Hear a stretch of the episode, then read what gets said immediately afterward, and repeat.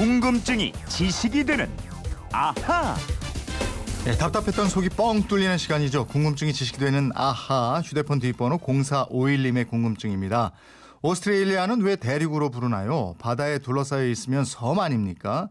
우리나라에도 섬이 많은데 몇 개나 있나요? 우리 섬에 대해서 알려주세요 하셨는데 듣고 보니까 정말 그러네요. 이거 김초롱 아나운서하고 한번 풀어보죠. 어서 오세요. 예, 안녕하세요. 김초롱 씨는 지금까지 예. 가본 섬 몇 곳이나 됩니까? 한 세 군데 정도 가본 것 같아요. 제주도 한번 가보고 그 서해에 있는 네, 섬 무슨 무인도에 한번 어, 가봤었고요. 그랬어요? 그래. 아, 우도도 한번 뭐 가봤네요. 우도, 네. 예, 제주도, 울릉도, 우리 뭐 네네. 이렇게 얘기하죠. 그리고 우리 여의도에도 쭉 있었고. 아, 맞다. 아유, 그 가장 오래 있었던 섬을 잊어버렸네요. 예. 호주가 있는 오스트레일리아요. 예. 이건 왜 저 섬이라고 하지 않느냐? 이거부터 대답해 주세요. 예, 그 육지랑 맞붙은 곳 없이 바다 위에 떠 있는 땅을 섬이라고 하잖아요. 예. 근데 원칙적으로 따지면 지구상의 모든 육지가 다 섬인 거예요. 음. 그러니까 지구의 70%를 차지하는 바다 위에 다 떠 있잖아요. 네, 네. 그래서 이 지리학에서 원칙을 좀 정했습니다. 그린란드보다 크면 대륙이고요. 네. 그린란드보다 작으면 섬이다. 이렇게 어. 정했어요. 예. 그러니까 세계에서 가장 큰 섬, 이 그린란드의 면적이 우리 한반도의 약 10배 정도 되거든요. 어우, 크긴 크네. 그러니까 한반도의 10배까지만 섬이라고 보시면 돼요. 그렇군요.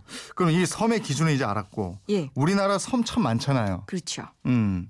삼면이 바다로 둘러싸여서 참 많은데 몇 개나 있을까요, 이게? 어, 2010년 기준으로 우리나라의 섬이 3,358개입니다. 음. 이 중에서 사람이 사는 곳은 482개고요. 네. 사람이 안 사는 곳 무인도가 2,876개. 어. 그러니까 무인도가 85%를 넘어서서 압도적으로 많은 예. 숫자를 보이고 있어요. 그럼 아까 이제 그 기준 얘기해 줬지만 예. 그린란드보다도 작은 크기로 바다에 떠 있으면 다 섬이 되는 건가요, 이제? 그러니까 국제법상으로 볼때 예. 민물대 이 만조시에 육지랑 격리되고 육상 식물이 자라는 땅이어야만 섬으로 인정을 받습니다. 음. 그러니까 나머지는 암초예요. 암초. 아, 그렇게 되는 예, 거군요. 예. 예를 들어볼게요.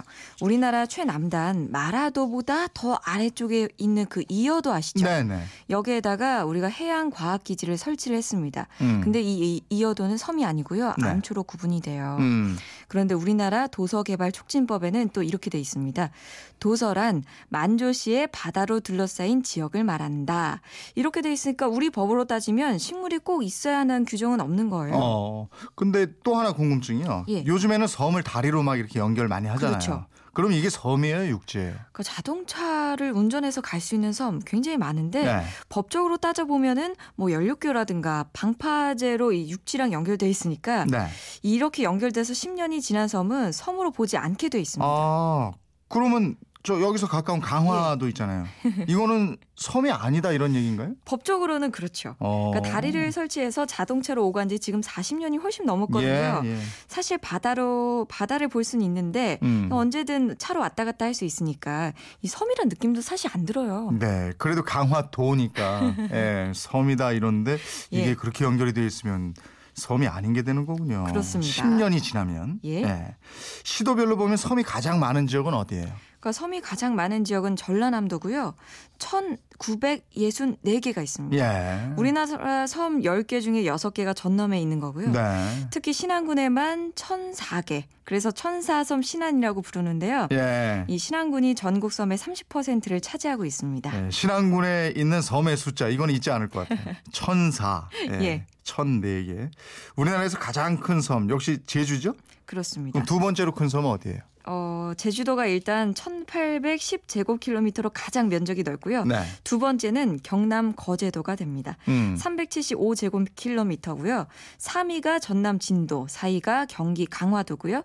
5위가 경남 남해도, 그 뒤로 안면도, 완도, 울릉도, 돌산도, 영종도가 쭉쭉쭉 섬이 뒤를 잇고 있습니다. 음. 우리나라에서 가장 동쪽에 있는 섬은 독도고 그렇죠? 에, 남쪽은 마라도, 예. 서쪽은 어떤 섬이에요? 어, 요거 아시는 분들 거의 없으실 것 같아요.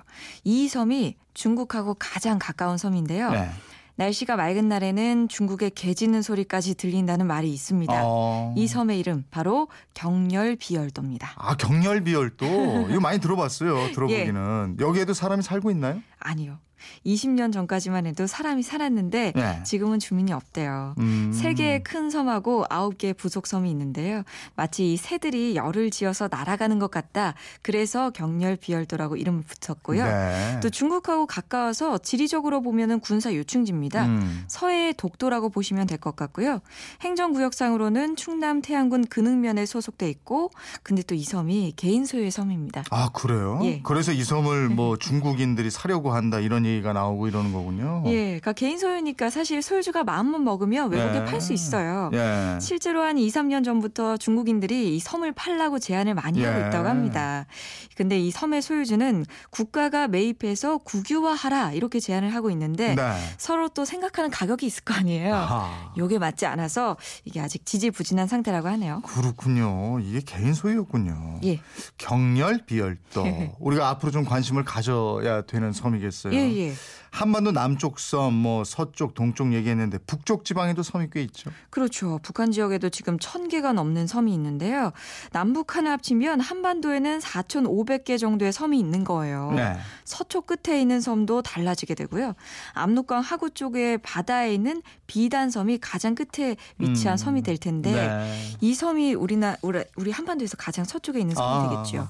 비단 섬은 어떤 섬이에요? 비단으로 둘려져 있어요. 북한에서 가장 큰 섬인데요. 네. 이 면적이 울릉도랑 비슷하고요. 섬 안에는 넓은 농토가 펼쳐져 있고 그 섬 주위에 갈대밭이 무성하다고 합니다.